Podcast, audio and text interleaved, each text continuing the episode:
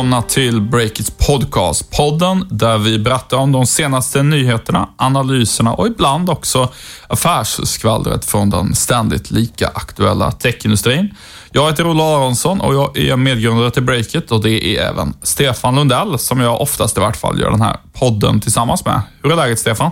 Jo, det är bra. Vi har precis varit och spelat bowling här på lunchen, så det känner mig riktigt taggad här för att, för att dra några heta nyheter i vår kära podd. Eh, det gick bra för oss eh, vid vårt bowlinglag, men eh, det längsta strået drog Jonas Delange och Magnus Rundlöv. Så mycket ära och cred till dem. I detta poddavsnitt så ska vi avslöja att ett eh, svenskt eh, wifi-bolag har sålts för en och en halv miljard ungefär. Vi ska snacka om eh, Boosts börssuccé och vilka som går till börsen härnäst lite i svallvågorna efter Boost. Och sen så har jag varit på kurs och lyssnat på en techjurist i sju timmar och kan avlägga en liten rapport därifrån. Det ser vi fram emot och sen måste jag spetsa vår, vår lilla ingress ytterligare med att säga att den stora vinnaren på det här eh, svenska wifi-bolaget som säljs för en och en halv miljard är en eh, sillfiskare från Bohuslän. Återkommer till det. Men först fem snabba. Jag börjar med att rapportera att Spotify nu vill förhandla om sitt lån på 8 miljarder kronor som de tog för lite mer än ett år sedan. Eh, brittiska Sunday Times avslöjar att Spotifys planer på att göra en så kallad direktlistning på New York-börsen inte verkar vara helt okej enligt det avtal som de har med sina långivare och därför kommer de nu att behöva sätta sig vid förhandlingsbordet med de här långivarna. Mm, Daniel Ek brukar vara bra på att förhandla, så det kanske går bra ändå. Eh, sen så ska vi ge lite upprättelse till stackars eh, Bambuser, eh, livevideobolaget, vars eh, värdering jag har sågat här i podden inför deras börsnotering. Nu har de faktiskt säkrat ett avtal med eh, mediejätten Schibsted som enligt Bambuser innebär miljonintäkter. Så ehm, ja, det kanske blir någonting av det där ändå. Mm, grattis till Bambooser. Och så har entreprenören Jonas Bonde, som grundade Prisjakt en gång i tiden, startat ett nytt företag som påminner om just prisjakt. Det rapporterade den utmärkta måste jag säga, podcasten Kapitalet om i veckan. Yes, och eh, Klarna-grundaren Niklas Adalberts eh, projekt Norrsken Eh, som ska göra så kallade goda investeringar, till skillnad från onda investeringar då, som andra kanske är. Eh, han har fått in 300 miljoner kronor till en ny fond och entreprenörerna som stoppar in pengar i den, det är bland annat Filip Tysander som har grundat klockmärket Daniel Wellington, eh, Carl Manne som var med och startade Mojang, Minecraft-bolaget och Sebastian Knutsson stoppar också in pengar i Norrskens nya fond. Sebastian Knutsson var ju med och startade King. Så är det och Norrsken har ettårsfest här nu i morgon med en eh, rad namnkunniga personer som är inbjudna. Bland annat jag, höll på att säga, men jag är inte så namnkunnig. Men jag ska gå dit tänkte jag. kanske rapporterar rapportera i nästa podd eh, om vad som hände där. Eh, slutligen ska vi rapportera nu direkt om att lånebolaget Tobarrow har fått in en ny investerare i form av Marginalen Bank. Tobarrow har ju haft lite tufft, men vi får väl hoppas att det nya samarbetet kan få lite fart på bolaget.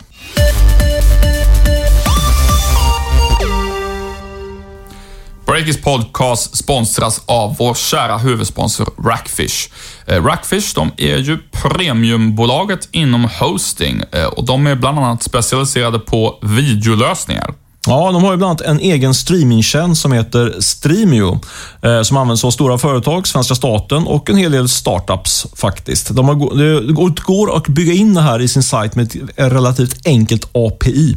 Yes, eh, och Rackfish de har ju tidigare skött hosting och leverans av video åt ett gäng eh, stora internationella varumärkens reklamfilmer. Till exempel Adidas och eh, skomärket Converse.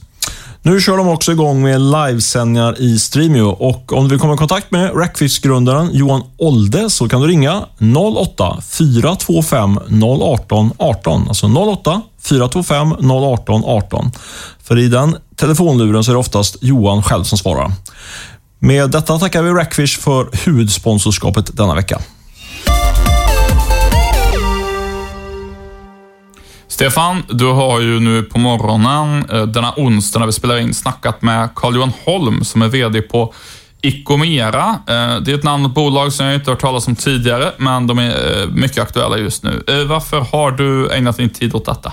Ja, vi fick ett, ett ganska, så får man säga, intetsägande pressmeddelande från dem här i, i går kväll. Det var väl inte jätte... Alltså det framgick ju att de hade blivit sålda då, till ett stort, tyst, stort franskt energibolag.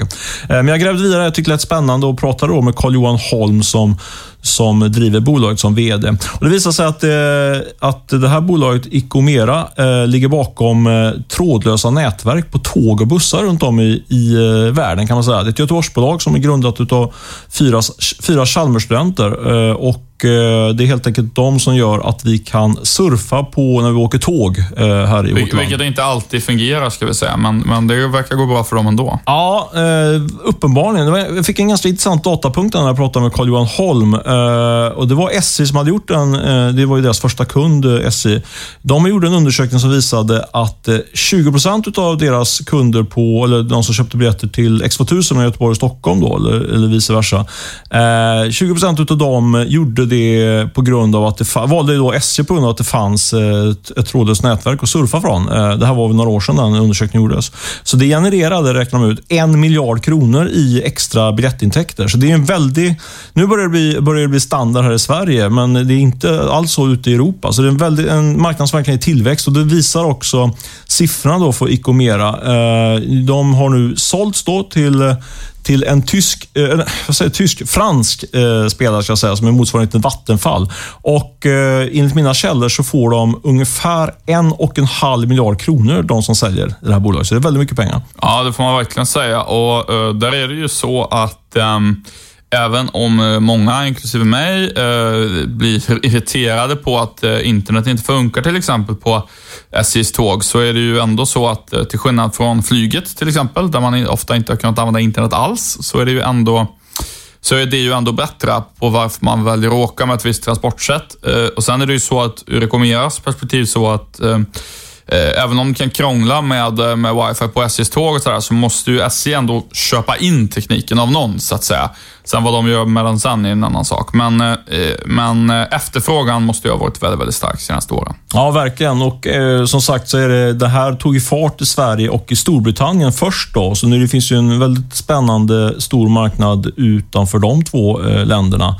Eh, så jag tror att det här är ett bolag som har en väldigt stor potential. Det ser man också då i, i, eh, redan i deras hårda siffror i, i eh, detta nu. De har alltså ökat sin omsättning med, eller kommer öka sin omsättning med 70 procent i år till 650 miljoner kronor. Och Det är förklaringen då till till den här prislappen på ungefär 1,5 miljard kronor. Så jag lägger till där att eh, vare sig vd eller någon annan vill eh, kommentera alla uppgifter jag har kring prislappen. Men eh, så sent som i eh, höstas så gjorde man en nyemission i det här bolaget där man värderade bolaget till 650 miljoner kronor. Så det, eh, det indikerar väl att eh, prislappen på 1,5 miljard kronor är ganska rimlig med tanke på att det är så otrolig tillväxt i det här bolaget som också gör vinst. Vilka är det som, som säljer då? Du hintade ju något om en sillafiskare från Bohuslän. Ja, eh, från, från Du är ju själv från Bohuslän, så jag kan tänka mig att du njöt lite när du fick fram den uppgiften. Ja, verkligen. Ja, men det är ett, ett väldigt eh, färgstarkt gäng, får man säga, som, som, eh, som är de stora vinnare i den här, i den här affären. Och allra, allra mest färgstark och den största doldisen är ju Leif Kristiansson, som han heter. Han är 83 år gammal och han är, började sin yrkesbana som, som fiskare i, med Eh, skäran som bas. Eh, och sen så efter då nio års grundskola, om jag har förstått det rätt, eh, så körde han lite fiske och sen efter det så slog han sig in på en svetsarbana och byggde upp ett, får man kalla det, ett litet svetsimperium. Och idag är han ägare till en rad olika verksamheter. Helt okänt för mig, men sitter med ett antal, eller en stor del av aktierna i, i det här bolaget som nu säljs för en och en halv miljard kronor. Så har vi ytterligare två profiler då, som är de stora vinnarna. De här tre stycken som jag nämner nu har tillsammans 85 procent av bolaget, så de, de, är absolut de som cashar in mest. Då. Och förutom Leif då, så är det en kille som heter Birger Lindblad som eh, blev rik på att sälja ett fönsterhaksföretag till Assa Abloy bland annat. Eh, det var några år sedan. Men, eh, ja, alltså, det var på den tiden Karl-Henrik Svanberg som eh, numera i, eh, han är väl ordförande i Volvo fortfarande, eh, drog runt som VD för Assa Abloy och köpte upp hur många olika familjeföretag som helst ja. runt om i, i, Sverige och Norden. Bland annat det, vill jag minnas. Det blir Birgers, uh, Birgers uh, claim to fame så här långt. Då. Uh, sen så är det slutligen är det en kille som heter Karl Palmstierna som är lite mer tror jag, känd för Breakits lyssnare. Han är ju en gammal Goldman Sachs-bankir och som investerar i en rad techbolag. En, en av Sveriges mest aktiva affärsänglar inom, inom tech-segmentet. Och nu kommer han få lite mer pengar och, och putsa in i den svenska techsektorn det är ju trevligt. Just det, och är de här personerna, eh, de är inte grundare till bolaget då gissar jag, men de är största ägare? Nej, så är det. Precis, så är det. Eh, det var ju fyra killar från eh, Chalmers som drog igång det här bolaget 1999. Och det har varit en, som det ofta är antar när man, när man bygger bolag, en, en slingrig resa. Eh, de har eh, successivt blivit utspelade, de här grundarna. Och eh, idag är det bara en av de här fyra som jobbar kvar i bolaget. En kille som heter Mats Karlsson som är innovationschef. En av de fyra killarna bakom bolaget heter Magnus Agevall och är faktiskt chef för Ratus, det stora investmentbolag som är noterat på Stockholmsbörsen. Men de, de får lite pengar när de säljer här, men de, vad jag förstår så äger de bara några procent. Sådär. Så, så kan det gå. Ibland så är det de som sitter på de djupaste plånböckerna som också blir, som blir vinnare i slutändan. Men även grundarna kommer ju klara av att, vad är det du brukar säga, hålla svälten från dörren. Ja, men absolut. Det tror jag eh, att de ska lyckas med. Nej, men jag tycker det är kul. Kul med ett helt okänt, för mig i alla fall, helt okänt bolag som, eh, som eh, går så bra och som eh, man får så pass mycket pengar för. Sen kan man alltid tycka det är trist att det kommer ut att bolaget försvinner eh, från den svenska ägarskaran, så att säga. Men de kommer ju behålla sin utvecklingsavdelning i Göteborg, där det jobbar uppåt ett hundratal personer. Och Det här är någonting som de ska deras verksamhet ska byggas vidare inom den här eh, franska energikoncernen. Så det är väl en rolig nyhet. Eh, nog om detta. Nu ska vi prata om vad du har gjort, Olle. Du har varit på en heldagskurs om EUs nya dataskyddsförordning. Det låter ju inte superspännande, men, men du var ganska exalterad. Nu blir det stor underhållning, ska jag säga. Är det så? Ja. ja. Berätta. Nej, men det, faktum är att eh, det är faktiskt väldigt intressant där. Det är inte alls tråkigt, tycker inte jag. Eh, helt kort bara, EUs nya dataskyddsförordning i ett lagpaket som träder i kraft den 25 maj 2018. Och då ersätts eh, den personuppgiftslagen vi har i Sverige och också i många andra länder med en, eh, en europeisk variant helt enkelt. Och det här kommer påverka alla företag, men framförallt tech och internetbolag i och med att eh, de eh, hanterar personuppgifter i ganska hög grad. Även ganska små startups, inklusive Breakit, gör det. Eh, en personuppgift kan ju vara lite vad som helst. Eh, det kan ju till exempel vara ett personnummer eller en mejladress, men det kan faktiskt också vara rörelsemönster som en löparapp eh, kartlägger eller liknande, så det är en ganska bred tolkning. Och jag tänkte dra några, bara liksom axplock ur vad de här förändringarna kan få för konsekvenser för, för näringslivet och faktiskt även för Breakit det göttigaste i, i, i den här kursdagen på sju timmar. Ja, mm. låt höra. Exakt. Det var jurist som kör powerpoint med eh, vit, eh, svart text mot vit bake i sju timmar. Men det var, det var jättebra faktiskt. Ja. Eh, men så här, till att börja med. Så grundprincipen i den här lagen, det är att det är otillåtet att spara personuppgifter. Det finns flera grundprinciper, men det skulle jag säga är kärnan. Och Det innebär liksom att det blir som en typ av omvänd bevisbörda. Alltså, i USA är det så att om du vill laga någons personuppgifter, typ namn och mail, så är det utgångspunkten att det är okej okay, så länge du inte gör något olagligt med det. Här blir det tvärtom. Utgångspunkten är att det är förbjudet och du som gör det måste kunna bevisa varför du trots allt hade rätt till ett undantag, kan man säga.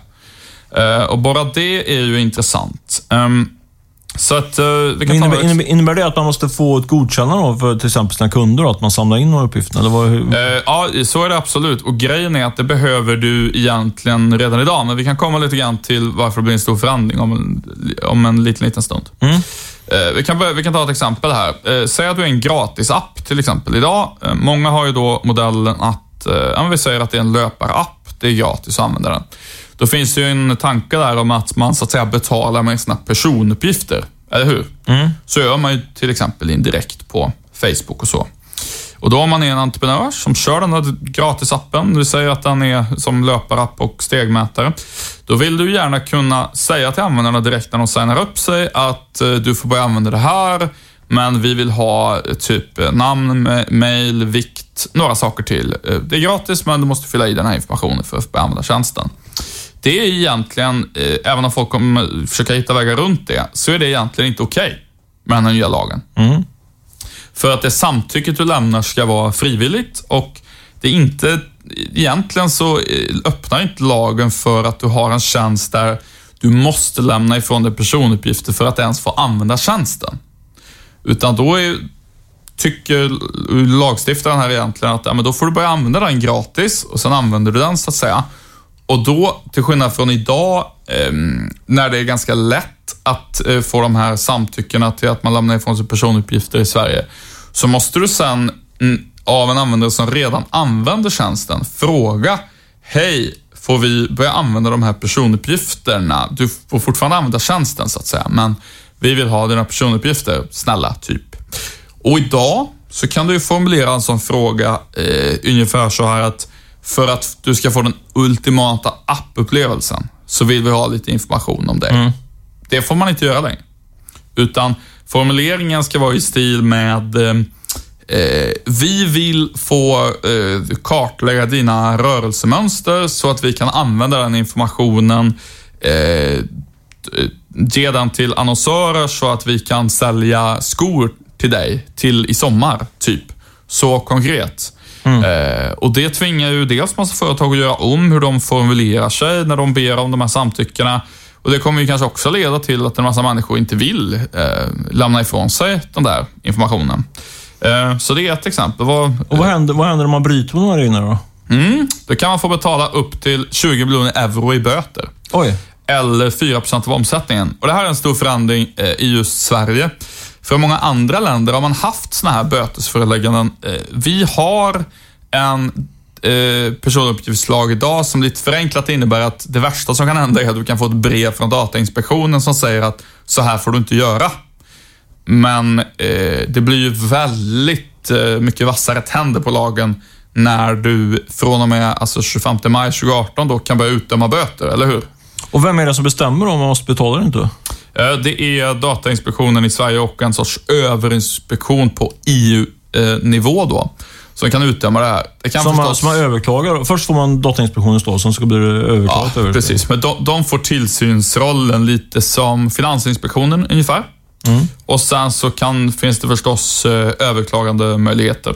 Och det här kommer ju påverka eh, alla som vi på Breaker till exempel skickar ut mejl-nyhetsbrev Eh, Eh, då kommer vi behöva ha en dokumentation på plats där vi motiverar ganska tydligt varför vi vill kunna spara de här mejladresserna. Ehm, och dessutom är det så att ehm, till exempel ett, en gymkedja som loggar när vissa användare går in och ut i gymmet kommer behöva vara väldigt, väldigt noga med att ta bort den informationen när folk slutar gå på det gymmet. Eh, företag måste ta bort personnummer och allt sånt där ganska kort efter att en anställd har slutat. Annars kan det räknas som att man, ja, om man säger fem år efter eller vad det nu kan vara, behåller personuppgifter om före detta anställda. Då har man brutit mot ett eh, eh, regeln om minimal lagring som det kallas för. Så kan man få böter för det.